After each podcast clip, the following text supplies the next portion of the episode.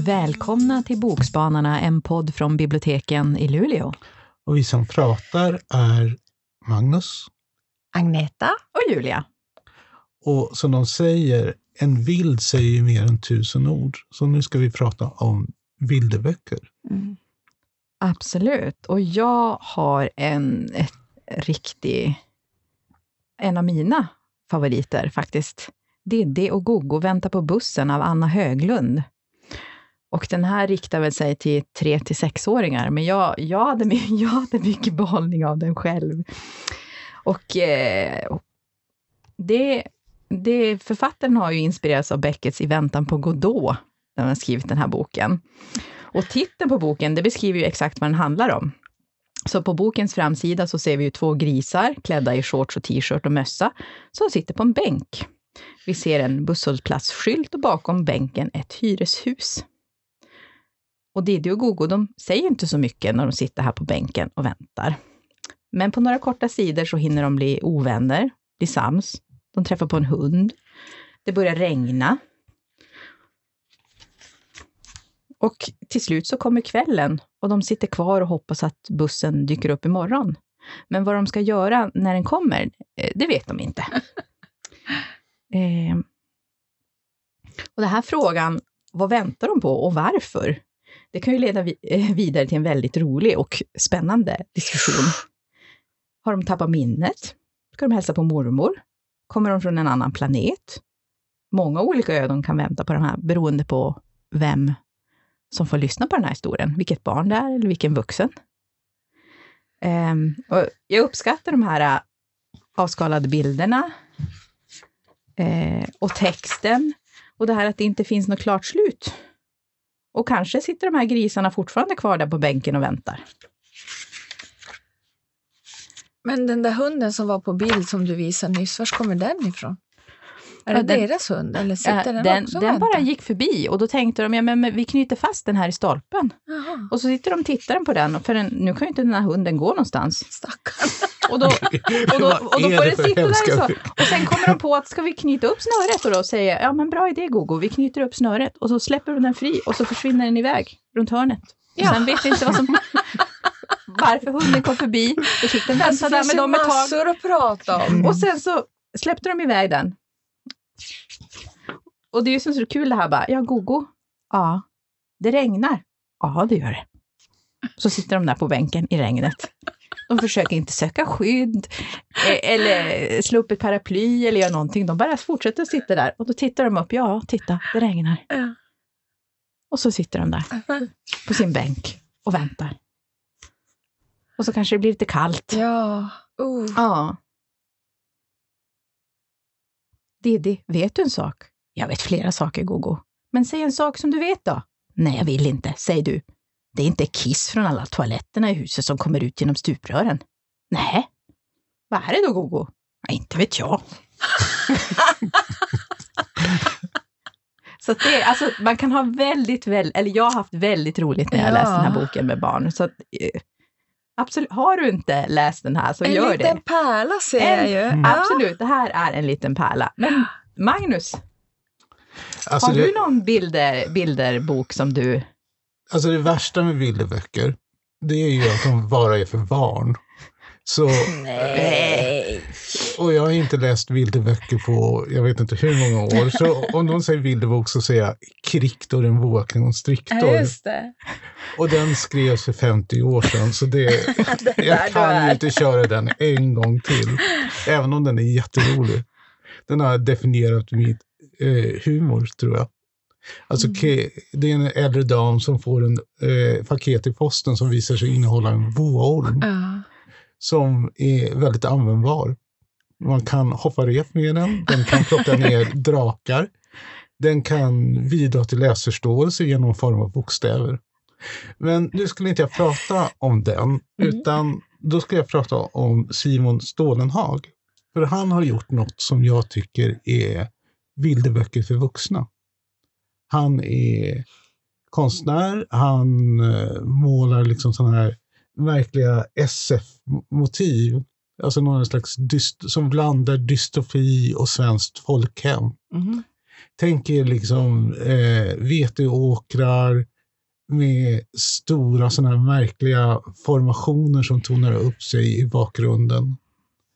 Han har också skrivit en bok som beskriver en resa genom ett eh, kollapsat USA där de far i en liten bil förbi sådana här roadside attractions som har tippat åt sidan. Alltså Oj. jätteankor i plexiglas som ligger ner. eh, jag tycker han är fantastisk.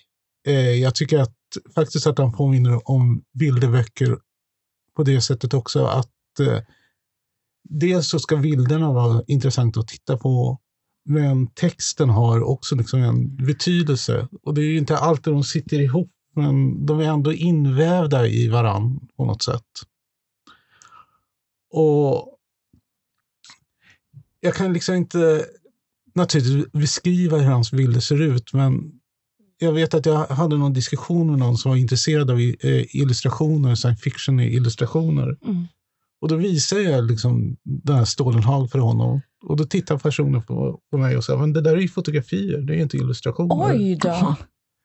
Och det är alltså inte fotografier, utan han målar digitalt med någon sån här gouache-liknande eh,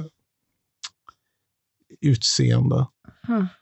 Han är en av de svenska konstnärer eh, som har haft mest inflytelserik på den internationella populärkulturen. I eh, British Museum, eller British Museum Science Museum i London, på deras stora science fiction-utställning så finns en av hans bilder med. Och framförallt så eh, ur varselklotet då, som är en av hans tidiga böcker, har legat till, till grunden till tv-serien The Loof. Som är någon sån här väldigt märklig, långsam eh, eh, science fiction-serie. Man kan tänka sig Twilight Zone på halvfart ungefär. Folk går runt och så går de in i något och så är de helt plötsligt 30 år tidigare och så går de in i någon annan grej och dyker upp. Och där är det, det roligaste är förstås det första avsnittet där eh, amerikansk kultur och eh, svensk kultur gi- gifts på något väldigt oheligt sätt. Där alla heter Britta och eh, Sven och går på Dinas och äter körsbärspaj och lyssnar på Ove Thörnqvist. och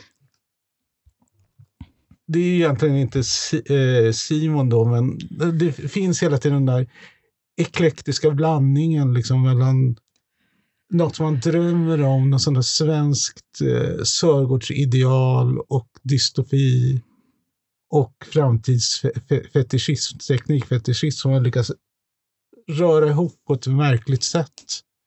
Så man ser bilder av morgondagen som man på något sätt kommer ihåg från sin egen vardom. Mm. Mycket märkligt. Det låter, ju, det låter ju väldigt intressant. Jag vet inte om jag ens har sett någonting, någon bild av honom. Eh, jag tror jag har tre eller fyra böcker av honom, fast Ja. de står bland konstnärsbiografierna, Ja, det. så man hittar dem inte. Nej, om man inte är speciellt ute. De kanske behöver omplaceras. Jo, mer bilderböcker. Jag skulle vilja ha sån där bilderboktråg för vuxna. Ja, För det vuxenavdelningen. är ingen dum idé faktiskt. Det finns alltså en hel del som man hittar om man letar efter det, men att de står på väldigt märkliga ställen. Mm. Och som då inte är serier. Man kan ju ha en, ett, ett tråg som heter Magnus märkliga eh, Åh. någonting. Ett sånt där som är större inuti än det är utanpå. Just det. När man lutar sig över det så faller man ner i det och sen så kommer man aldrig tillbaks. Ja. Har du läst någon? ja, jag har ju läst en, en, jag höll på att säga en klassisk bilderbok, inte riktigt, men det är Mormor Max och jag av Mattias Danielsson med fantastiska eh, bilder av Jonna Björnstjärna, hon som också ritar den här eh, familjen, vad heter den då? Djupsjöns hemlighet och de här böckerna. Är det kanin? Familj? Jo, just det, de här skräckböcker mm. för, för barn. Och det här är också en slags skräckbok. Det är jag, det är alltså huvudpersonen som har en väldigt excentrisk mormor som älskar att vara ute och resa. Och hon kommer hem en dag eh, när huvudpersonen fyller fem år med en hundvalp, en hemlös valp från ett land långt, långt borta. Och valpen är ju nu huvudpersonens. Men det är mormor som ska ta hand om den för att den här valpen den växer sig större och större och den har en, en koja, en hundkoja ute på gården och den har ju alltid på sig väldigt mycket kläder. Och när man tittar på den så är den ju inte särskilt hundlik. Men Pappan ifrågasätter, men är det här verkligen en hund? Ja, men säger mormor, det är väl klart tok. Klart en hund. Ser du inte hur avlång den är och hur glatt den viftar på svansen? Kom och klappa honom, säger mormor. Har du någonsin känt någonting så skrovligt? En skrovlig hund. Mm. Mm. Man får sina mis misstankar. Och hon påstår att det är en strävhårig tax som ska heta Max. Men eh, Max han var ju inte som andra taxar för en dag så äter han upp två av mormors fingrar. så det, det, är en väldigt dramatisk bild där mormor har handen i, i bandage och blodet har läckt ut. Och, äh, säger hon, det är ju sånt som händer. Vi får se till att stackaren inte är så hungrig i fortsättningen. Och så vidare och så vidare. Jag ska absolut inte avslöja slutet för det ska man ju inte göra. Men det här är en fullkomligt galen och dråplig eh, bilderbok som, som jag tror ju att Eh, barnen, eller jag vet av egen erfarenhet, min frisör har nämligen, han köpte den här till sitt fyra, femåriga barnbarn.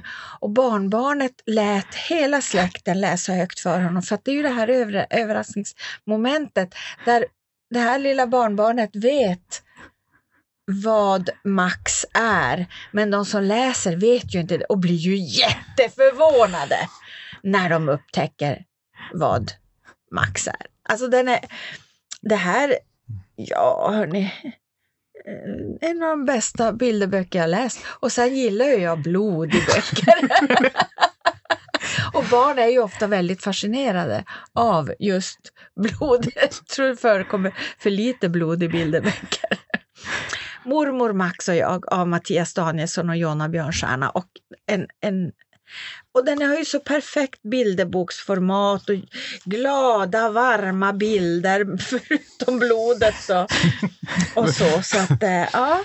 Och Max han, han är ju så uppfostrad, den här hunden, så han kan ju inte vistas i möblerade rum. Men mormor är en sån här som tar med sig Max överallt. Och alla bara, åh nej, nu kommer de. det låter väldigt, väldigt roligt alltså, att där. Jag är chockad. När jag var liten så det mest våldsamma det var ju huggormen i Tomtebobarnen. Ja. Den var hemsk. Och branden i hattstugan.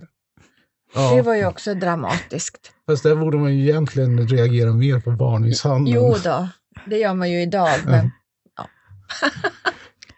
Så du tycker alltså att det ska vara mer blod i barnböcker? Mer blod i barnböcker. Därför så gillade jag ju Emma Adbåges Såret också. Och även i gropen, där var det ju ja. fläskläpp. Och det var ju, ja. Du har mycket att upptäcka nu, Magnus. Vi kan ge det, vi kan ge det en lista. Ja. Men böcker om prickiga kaniner som handlar om inkludering? Jo och... då, det finns också. Mm. Det är det som är så underbart i bilderböckernas värld. Där kan man skriva om att vänta på bussen in absurdum och man kan skriva om hundar som heter Max som bits, biter av kroppsdelar och ja. Men jag antar att Max var en kanariefågel? Typ. ja, nu, nu, det finns mycket att upptäcka. Ja. Men ska ni läsa en, tycker jag ni ska. Ni måste läsa Diddy och Gogo väntar på bussen av Anna Höglund. Och när ni har gjort det så måste ni ju läsa Simon Stålenhagen. Och det är ur Varselklotet, det är väl hans mest kända, men han har skrivit två eller tre till. Och sen kan man ju då avsluta med Mormor Max och jag av Mattias Danielsson och Jonna Björnstjärna. Kanske man får ligga lite sömnlös dessutom. en vanvoklig naps. oh, oh. Alltså du är så poetisk idag. Ja. ja. ja men hej då hörni. Hej då, hej då. Hej då, mina ögon.